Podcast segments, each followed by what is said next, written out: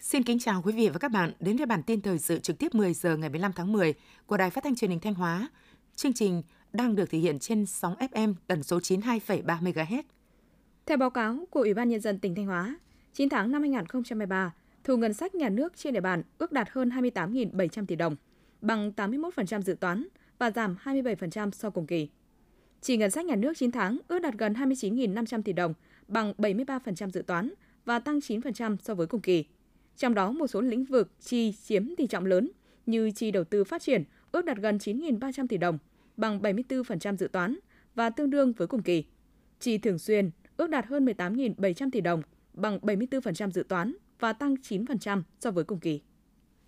9 tháng năm 2023, mặc dù tỷ lệ giải ngân vốn đầu tư công của tỉnh Thanh Hóa tuy cao hơn so với bình quân chung cả nước, song vẫn còn thấp so với kế hoạch, đạt 49,7%, trong đó một số đơn vị có tỷ lệ đạt rất thấp so với bình quân chung của tỉnh như Ban dân tộc 0%, Ban quản lý dự án đầu tư xây dựng các công trình dân dụng và công nghiệp Thanh Hóa 4,5%, Ban quản lý dự án đầu tư xây dựng các công trình nông nghiệp và phát triển nông thôn 14,9%, Ban quản lý dự án đầu tư công trình giao thông Thanh Hóa 17,7%, Sở Lao động Thương binh Xã hội 29,5%, Ủy ban dân huyện Ngọc Lặc 16,3%, Ủy ban dân huyện Hà Trung 27,6%, Ủy ban dân huyện Mường Lát 36,7%, Ủy ban dân huyện Vĩnh Lộc đạt 38,4%. Thanh Hóa hiện có gần 4.700 doanh nghiệp có quan hệ tiến dụng với ngân hàng với dư nợ 50.544 tỷ đồng. Đã thực hiện cho vay theo gói hỗ trợ 2% lãi suất qua các ngân hàng thương mại theo Nghị định số 31 ngày 20 tháng 5 năm 2022 của Chính phủ đối với 208 khách hàng với dư nợ 1.343 tỷ đồng. Cho vay qua Ngân hàng Chính sách Xã hội theo Nghị định số 36 ngày 30 tháng 5 năm 2022 của Chính phủ đối với 127.000 lượt khách hàng với dư nợ khoảng 6.650 tỷ đồng. 9 tháng năm 2023, hoạt động văn hóa, thể dục thể thao và bảo tồn phát huy các giá trị văn hóa được tỉnh Thanh Hóa quan tâm thực hiện, phong trào xây dựng đời sống văn hóa cơ sở được duy trì. Thanh Hóa có thêm 4 di sản văn hóa phi vật thể của tỉnh, được công nhận là di sản văn hóa phi vật thể quốc gia. 5 di tích được cấp bằng xếp hạng di tích cấp tỉnh. Các hoạt động văn hóa, thể thao với nhiều lễ hội truyền thống đặc sắc, giữ gìn nét đẹp văn hóa cổ truyền của nhân dân các dân tộc được tổ chức sôi nổi, thu hút đông đảo nhân dân và du khách tham gia.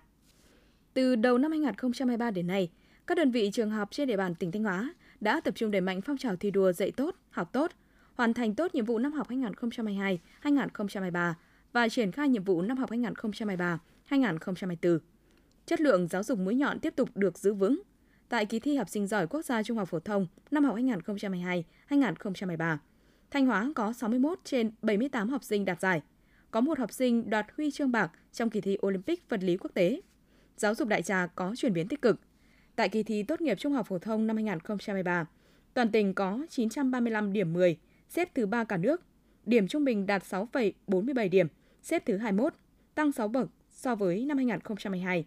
Toàn tỉnh hiện có 1.688 trường đạt chuẩn quốc gia, đạt tỷ lệ 83,9%, vượt kế hoạch năm 2023. Tiếp theo là một số thông tin trong nước. Vào chiều qua 14 tháng 10, hầm Thần Vũ dài 1,3 km nối liền hai huyện Diễn Châu và Nghi Lộc, Nghệ An đã được thông sau 15 tháng từ khi khởi công. Đây là hạng mục quan trọng nhất của cao tốc Diễn Châu Bãi Vọt thuộc dự án đường bộ cao tốc Bắc Nam. Hầm Thần Vũ có chiều dài tổng hơn 1,1 km xuyên qua núi Thần Vũ. Hầm được thiết kế với quy mô hai hầm riêng biệt, chiều rộng mỗi hầm gần 14 m, quy mô hoàn chỉnh 6 làn xe cơ giới. Việc thông hầm có ý nghĩa rất quan trọng, góp phần đẩy nhanh tiến độ thi công hầm Thần Vũ nói riêng và toàn dự án. Dự án thành phần đoạn Diễn Châu, Bãi Vọt đi qua hai tỉnh, Nghệ An 44,4 km, Hà Tĩnh 4,9 km, có tổng mức đầu tư 11.157 tỷ đồng, được khởi công vào ngày 22 tháng 5 năm 2021, dự kiến hoàn thành vào ngày 22 tháng 5 năm 2024. Vừa qua, Ban chỉ đạo điều hành giá họp bàn phương án điều hành giá cuối năm. Theo đại diện các bộ ngành, mục tiêu kiểm soát lạm phát cả năm ở mức 4,5% là có thể đạt được, thậm chí có thể ở mức thấp hơn. Tuy nhiên, Thứ trưởng Bộ Tài chính Nguyễn Đức Chi cho rằng không nên chủ quan trong điều hành vì từ nay đến cuối năm vẫn còn một số yếu tố tác động lên mặt bằng giá. Theo đó, Bộ Tài chính đề nghị các bộ ngành cần tiếp tục kiểm soát chặt chẽ, đánh giá tác động cụ thể trước mỗi quyết định điều chỉnh để không ảnh hưởng tới mục tiêu điều hành CPI trong năm 2023. Theo thống kê đến hết tháng 9 năm 2023, hàng hóa xuất khẩu của Việt Nam phải đối mặt với 234 vụ việc phòng vệ thương mại do các nước khởi kiện. Theo ông Trịnh Anh Tuấn, Cục trưởng Cục Phòng vệ Bộ Thương mại, Bộ Công Thương, hạn chế hiện nay của doanh nghiệp trong nước chủ yếu chưa nắm rõ về pháp luật phòng vệ thương mại. Cùng đó, nhiều doanh nghiệp thiếu đội ngũ cán bộ, chuyên gia hiểu biết về luật pháp để theo dõi, chuẩn bị ứng phó linh hoạt, hệ thống sổ sách kế toán, truy xuất nguồn gốc nguyên vật liệu chưa hoàn thiện.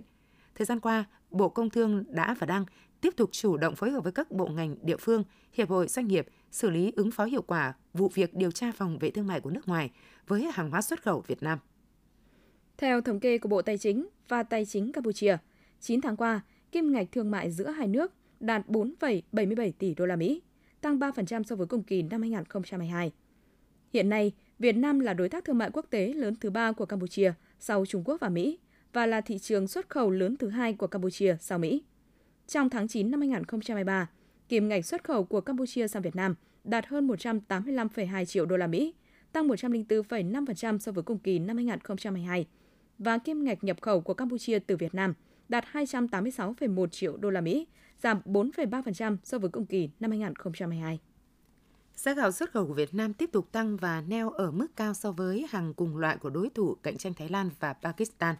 Dữ liệu từ Hiệp hội Lương thực Việt Nam cho thấy, trong hôm 13 tháng 10, giá gạo 5% tấm và 25% của Thái Lan ổn định ở mức 581 đô la Mỹ một tấn và 533 đô la Mỹ một tấn. Tương tự, gạo cùng loại của Pakistan cũng duy trì với giá lần lượt là 563 đô la Mỹ một tấn và 483 đô la Mỹ một tấn. Trong khi giá gạo xuất khẩu của Việt Nam tiếp đà tăng và neo ở mức cao nhất thế giới. Cụ thể, giá gạo 5% và 25% tấm xuất khẩu đều tăng thêm 5 đô la Mỹ một tấn, lần lượt lên mức 623 đô la Mỹ một tấn và 608 đô la Mỹ một tấn. Với mức giá này, gạo 5% tấm của Việt Nam cao hơn hàng cùng loại của Thái Lan 42 đô la Mỹ một tấn và cao hơn hàng Pakistan 60 đô la Mỹ một tấn. Gạo 25% tấm của nước ta cũng cao hơn gạo Thái Lan 75 đô la Mỹ một tấn và hơn Pakistan 125 đô la Mỹ một tấn. Bộ Công Thương vừa ban hành quyết định về việc điều tra giả soát cuối kỳ việc áp dụng biện pháp chống bán phá giá đối với một số sản phẩm nhôm từ Trung Quốc được phân loại theo mã HS 76041010, 76041090, 76042190, 76042910 và 76042990. Theo Bộ Công Thương, khuyến nghị tất cả các tổ chức cá nhân đăng nhập khẩu, xuất nhập khẩu, phân phối, kinh doanh sử dụng hàng hóa bị điều tra đăng ký làm bên liên quan và cung cấp các thông tin cần thiết tới Bộ Công Thương để đảm bảo quyền và lợi ích của mình theo quy định của pháp luật. Hạn cuối để đăng ký bên liên quan là ngày 18 tháng 12 năm 2023. Tối 14 tháng 10, tại quảng trường Đông Kinh Nghĩa Thục, quận Hoàn Kiếm, Hà Nội, được chính thức khai mạc lễ hội âm nhạc quốc tế gió mùa 2023 với chủ đề Phố hàng nhạc. Lễ hội thu hút hàng nghìn khán giả và du khách trong nước và quốc tế tới tham dự thưởng thức Monsoon Music Festival 2023 kéo dài đến hết ngày 22 tháng 10 tại nhiều địa phương khác nhau trên địa bàn thành phố. Tham gia lễ hội có 40 nghệ sĩ ban nhạc trong nước và quốc tế. Ngoài chương trình biểu diễn nghệ thuật, trong khuôn khổ lễ hội còn có các cuộc hội thảo về công nghiệp âm nhạc, công nghiệp văn hóa. Đợt mưa lũ khu vực miền Trung bắt đầu từ đêm mùng 10 tháng 10 kéo dài đến nay với lượng mưa phân bố không đều. Khu vực Hà Tĩnh, Quảng Nam là hai vùng có mưa lớn, có những điểm mưa to trên 1.000 mm. Theo Văn phòng Thường trực Ban Chỉ đạo Quốc gia về phòng chống thiên tai, tính đến 16 giờ ngày 14 tháng 10, mưa lũ đã làm hai người chết tại Hà Tĩnh và Thừa Thiên Huế. 1.564 nhà bị ngập, nhiều khu vực trũng thấp tại thành phố Đà Nẵng bị ngập lụt từ 0,3 đến 0,5 mét.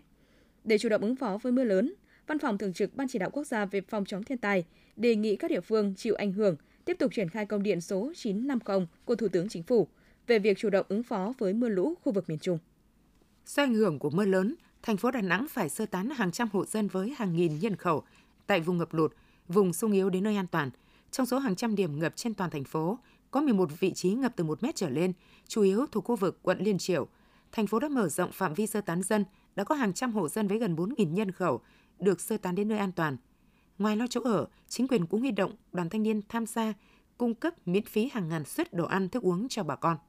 Từ ngày 15 tháng 10 đến 17 tháng 10, ở khu vực từ Quảng Bình đến Bình Định có mưa to đến rất to, Riêng khu vực Thừa Thiên Huế, Đà Nẵng, Quảng Nam có nơi trên 700 mm.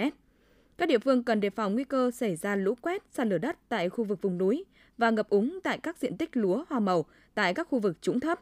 Đề phòng mưa với cường độ lớn trong một thời gian ngắn gây ngập úng tại các khu đô thị. Trong mưa rông có khả năng xảy ra lốc, xét và gió giật mạnh. Những thông tin vừa rồi cũng đã khép lại chương trình thời sự của Đài Phát thanh và Truyền hình Thanh Hóa. Xin kính chào và hẹn gặp lại quý vị và các bạn trong những chương trình sau.